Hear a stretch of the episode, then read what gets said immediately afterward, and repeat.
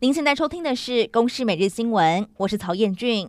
带您一起关心十一月三号的重点新闻。美国总统大选将会在当地时间三号进行投票。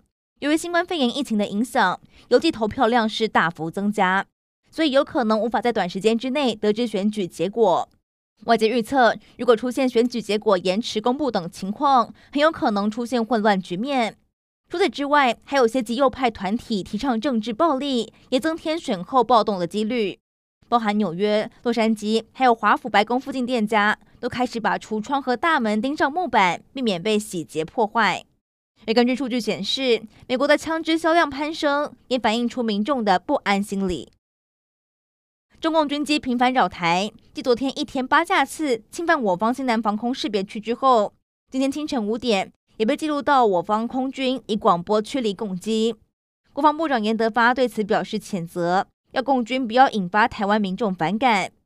而在台海局势紧张时刻，路透社指出，美国将再军售台湾四架无人机，金额是六亿美元，已经在国会进入到最后批准阶段。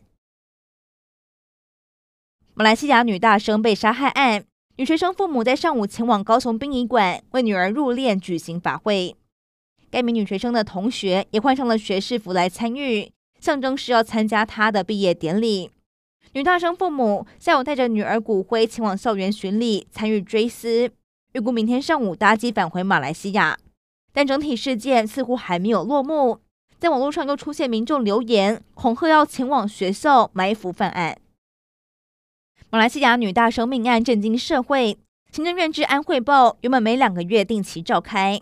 结果却爆出有超过一年时间没有开，引发朝野反弹。行政院长苏贞昌坦言，因为疫情影响，决定不要举行大型的会议。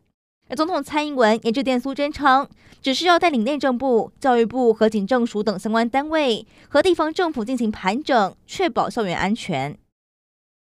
新冠肺炎疫情，国内新增四例境外移入确诊，分别从法国、英国、德国和菲律宾入境。其中三例是台湾学生前往法国、英国和德国就学而确诊，另外一例是菲律宾籍学生来台就学。目前全台累计有五百六十七例的确诊。至于经济泡泡的规划，指挥中心表示，目前方向会比现行的十四天居家检疫期还要再短五到七天左右。以上内容由公视新闻制作，感谢您的收听。